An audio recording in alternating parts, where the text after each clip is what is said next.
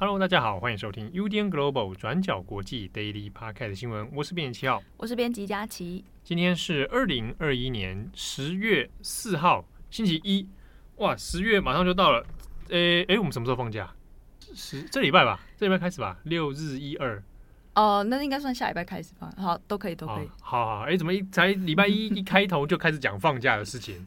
啊，让大家有一个盼望啊，有盼望就是有好事。啊，OK，那今天星期一，先帮大家更新几则重大国际新闻。首先，我们来更新一下中国恒大的进度。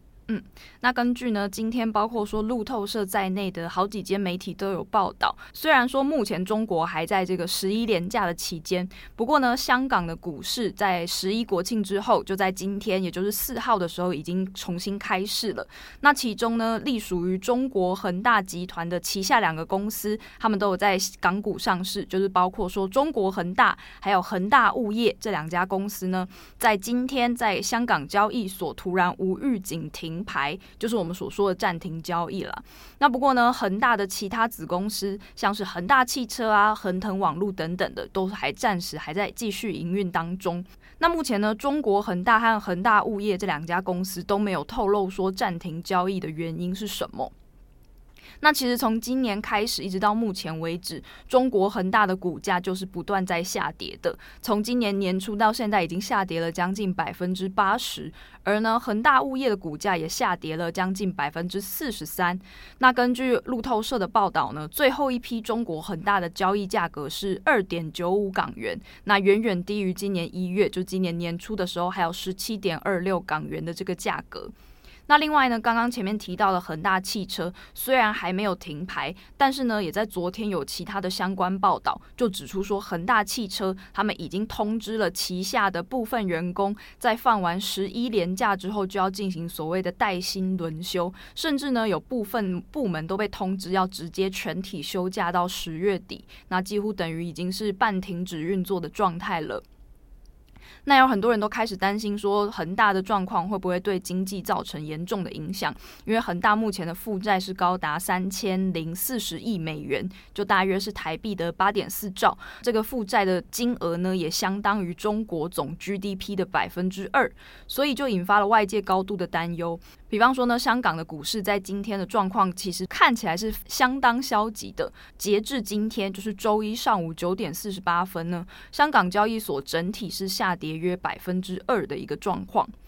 那不过呢，根据香港的财政司司长陈茂波，他在今天接受采访的说法，则是看起来相对乐观的。那陈茂波呢，在接受媒体采访的时候，他就表示说，我们已经评估了恒大对银行业的影响。在这次中国恒大集团的债务危机中，香港银行业的风险是相对低的，预计不会对香港带来任何的系统性风险。那这个是财政司司长的说法。那后续如果再有其他新的状况，我们也会再帮大家做其他的更新补充。好，那下一则我们来看一下今天大概各大的国际新闻媒体哦，都作为头条的一个大事，就是潘朵拉文件。好，潘朵拉文件呢，这是继之前的巴拿马文件还有天堂文件以后，那国际记者联盟 ICIJ 在一次的跨国，然后多个媒体一起合作的一个调查报道。那这一次它名为潘朵拉文件，那主要的内容其实还是涉入到呃世界各地的国家领袖，包含还有一些权贵哦，那他们所拥有的一些海外密账。然后以及隐匿资产的一些问题哦，那这一份文件呢，呃，以它的档案数量哦，就非常多份。那这是这几次重大的到调查报道以来呢，是规模最大的一次哦。光是文件数量就有一千一百九十万份，那涉及的国家就超过了两百个国家跟地区哦。好，那里面有指涉到的人物被调查的。有有名列在文件里面的，也有超过一百三十位的这个有包含政商要人呐，哦，有包含一些地方权贵啊，那也有很多是国家领袖哦。好，那这个国家领袖里面呢，就包括几个这一次被大家注意到的，包含俄罗斯总统普丁，那还有前英国首相布莱尔，还有还有布莱尔夫妇哦。那以及这一次也是争议蛮多的，是约旦的国王阿卜杜拉二世。好，那哎，这一次一样都是跨国有很多的媒体来加入哦，包含美国的《华盛顿邮报》，然后英国也有 BBC、卫报等等。那也有一个很特别是，这一次香港也有加入。那香港是立场新闻哦。那这个报道里面呢，倒是有特别提到，在涉案的名单里面也有包含前特首梁振英，还有董建华啊。那中国的阿里巴巴创办人之一，台裔的加拿大籍的蔡崇信啊。在这个里文件里面也有。好，那这一次的资料里面呢，它的总规模啊，以它的档案容量来说啦，就高达二点九多 TB 哦，你可以说说已经快到三 TB 了。那这是目前是以档案本身来说，好，那规模是最大的一次。好，那它主要聚焦的其实也还是在于说，这一些诶名列上面清单的这些人士们呢，他们的网。他们的资产网络哈，那怎么样透过各个离岸公司哈交叉设立的方式，然后来隐匿自己的资产，然后呢也没有如实的申报哦。那中间它其实牵涉到蛮多复杂的问题的。那我们这边大概先简单跟大家提到几个重点哦。那大家有兴趣的话，可以先参考今天我们的转角国际过去二十四小时哦。那相关的潘朵拉文件，其实呃原件。档案原文呢，那在网络上面，在 ICIJ 也都找得到，或者也可以参考立场新闻。那他因为有这一次有参加的关系，所以呢，他们也做了一系列的同整。好，那我们来稍微看一下，这一次里面有被特别关注到，包含比如说像普丁。好，那普丁因为他的在这个档案里面呢，倒是有揭露了一件事情，是往过去比较少看到的，就是他利用他的亲信，那甚至还有一位地下情人哦。大家说是他的情妇，好，那但真实的身份跟关系还不是百分之百确定哦。那就利用他这一些呃周边的亲信还有顾问哦，然后来做这个避税哦。那主要是他把他的资产跟他的财富呢都隐藏在摩纳哥这边。好，那中间因为这个档案里面倒揭露了出他过去在二零零三年左右的时候有一位地下情人哦。那中间他就有一些好。豪宅，然后还有一些资产，也透过它，然后来做一些呃运作。好，那这中间它这个其实涉入到的问题也蛮复杂的。那另外一个案外案是当中可能还涉及到一个是，呃，普丁跟这一个地下情人之间还是有一个私生女的问题哦。好，那这个是普丁方面。好，那另外呢，在像约旦的部分，因为这一次也是算蛮争议的哦。那它因为涉及到呃约旦，还有跟英国、美国之间的关系。好，那虽然说是呃主要是以个人资产为主，但是因为也有牵涉到敏感的政治跟外交哈，所以约旦国王这个问题呢，现在是各个主要媒体里面比较关注的重点。好，那有关约旦这个细节，大家可以参考今天的二十四小时。好，那这边稍微提一下，在香港的部分。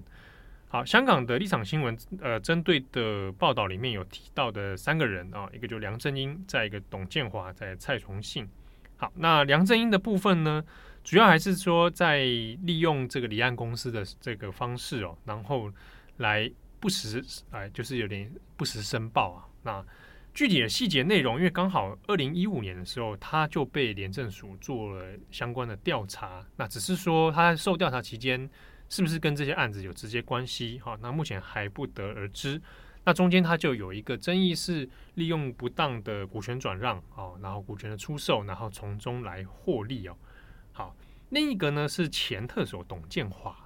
董建华这个人可能大家有一点点比较陌生了，但是如果你曾经在网络上看过一个迷因，是江泽民的一个迷因，说江泽民支不支持新特首，然后江泽民说了一个，他就骂记者说，你们这些记者太拿 if，。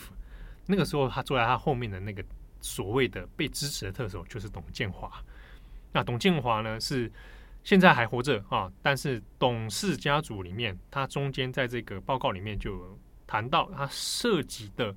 离岸公司就有多达七十二间，好，那董建华本人自己也开设了七间离岸公司，好，那董氏家族呢，就利用这些方式来做一些资产的输出跟隐匿哦，还有一些豪宅啊，还有一些物业，那这个等于是说前面几任的特首里面就有两人哦涉入到这样的问题里，再来是一个蔡崇信。蔡崇信台裔的啊，台湾裔的加拿大人，那他也是阿里巴巴集团的创办人之一。但因为他是加拿大籍，所以呢，理论上他在中国的投资方面是没有办法直接的啊来涉入，所以他大部分使用的是用离岸公司的方式哦，那来做控股啊，那来做这样的投资。好，那他涉入到的相关离岸公司网络其实也是蛮多的哦。那包含其实也不只是蔡崇信哦。就是说，包含阿里巴巴在内的有很多的中资企业，其实，在历年来的相关调查里面，然后在这一次的这个潘朵拉文件里面哦，那也都有发现类似的状况。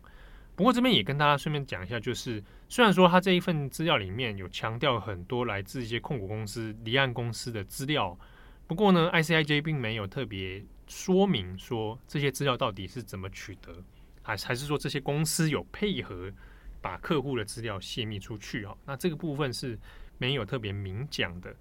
那再来是说，虽然大部分都是以离岸公司哈，有点像是套俄罗斯娃娃的方式哈。这个外媒现在也在在讲，就是这种手段像套俄罗斯娃娃，一层套一层。好，那这样的手段，在严格来讲，它并不是说全部都违法的。其实很多商业民间公司，大家可以看到，比如说它设定。设公司在英属维京群岛啊，比如说呃，比如说一些像可口可乐啊这种跨国公司常见的方式啊，用这样的方式来做避税啊，然后来做甚至是说国际贸易的投资啊，那在一般的法律管道上面，它都属于有正常合法管道可循的。但是问题在于说，在这一个潘多拉文件里面，等于是利用这样的离岸公司的特性。可以避税，然后甚至是它中间有很多的公司董事或者财务，可以在离岸公司状态下可以选择不透明啊。那很多的政要或者权贵就采用这样的方式呢，来隐匿自己的资产啊，或者把资产呢转移到海外啊。那中间这个问题呢，就是比较严重一点。那相关的细节，请大家可以参考今天的转角国际过去二十四小时哦。那有关于约旦国王的部分，大家可以来参考。好，那下一则我们来看一下日本。今天十月四号呢，那也是菅义伟首相哦，那进行他的内阁总辞职哦。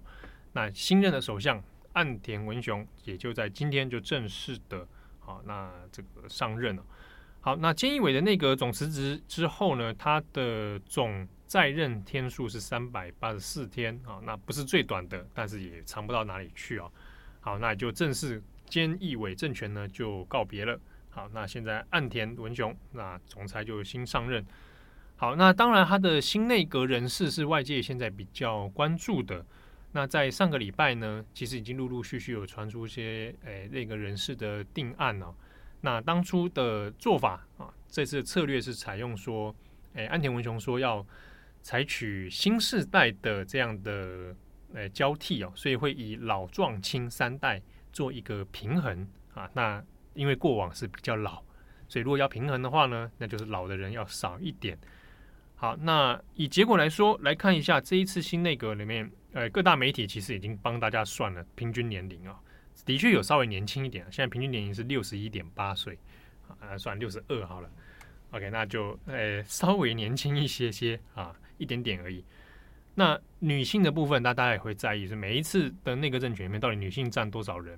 好，总共十三人里面，三个人是女性啊，当然还是偏少啊。那当然比起很早以前过去来讲，那就是稍微多一些些。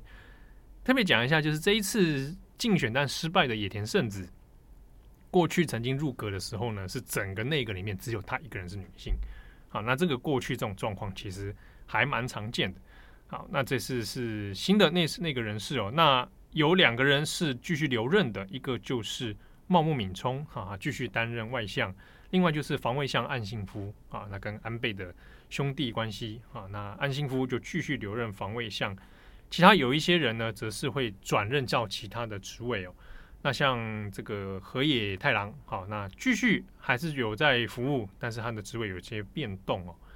好，那新的内阁出来之后，大家关心的就是接下来什么时候要做众院选，这个才是真正的决战，决战的重头戏哦。那今天的中午时段，岸田文雄也已经宣布啊，要做速战速决哦。在这个月十月十九号就会做一个公告，然后十月三十一号进行投票，所以等于是众院选的选举哈要提前了。本来上个周末、上个礼拜的时候呢，还在猜有可能稍微往后一点点，十一月再来选举啊。那看看起来现在新的内阁。想法是希望能够提前先把事情了结哦，十月三十一号就会来做投票，好，那到时候，诶，自民党成绩会如何就可以看看哦。不过有一些人可能会会想说啊，是不是新的内阁上任之后，这个民意基础上面似乎不如之前预期的河野太郎啊？因为看起来，如果假设是全部来投票，党员意志来投票的话，河野太郎应该会比较有胜算，或者比较获得舆论支持。但是现在看起来，其实整体来说，自民党支持率也还是不算太差哦。好，所以，诶，以政日本政治的特性来讲，十月三十一号，只要你不要大输啊、大败，那基本上都还算是政权能够继续稳定运作的一个这个方向哦。不过，当然，其实看就这个新的内阁人事，还有包含自民党党内的人人事安排哦，可以看得出来。诶，在总裁选上面比较有这个选举战功的人，大部分会在党内继续担任一些要职哈。那上周呢，其实读卖新闻也做了一个分析，在谈到就是有点论功行赏啊，党内派阀里面还是会在党内的要职来继续运作。那内阁人士的部分就会来做一些世代交替哦，那来做来对社会有一个新的期待感啊，用这样的做法。好那只是说，新的内阁里面看起来，其实你就以派阀的来人事来讲的话，那的确还是不太脱离安倍政权里面的一些相关人事安排。所以呢，诶，岸田文雄这个政权里面，严格上来讲，他也还算是后安倍时代里面继续在延续下去哦。好，那所以算来算去，安倍还是最大的赢家。好，那接下来再看的是。在十月众院众议院解散之后，那接下来要面对的课题有几项啊？一个当然就是疫情的控制哦。那再来就是针对印太还有中国问题，那日本可能会要再做多一些的表态，或者再做一些相关政策的实践跟承诺。好，那以上是今天的 Daily Podcast 新闻。好，那祝福大家星期一难免会有比较有点不露一点 啊。这个快乐啦，快假期快要到了，嗯啊，祝福大家幸福平安、健康顺利。我是编辑七号，我是编辑佳琪，我们下次见喽，拜拜。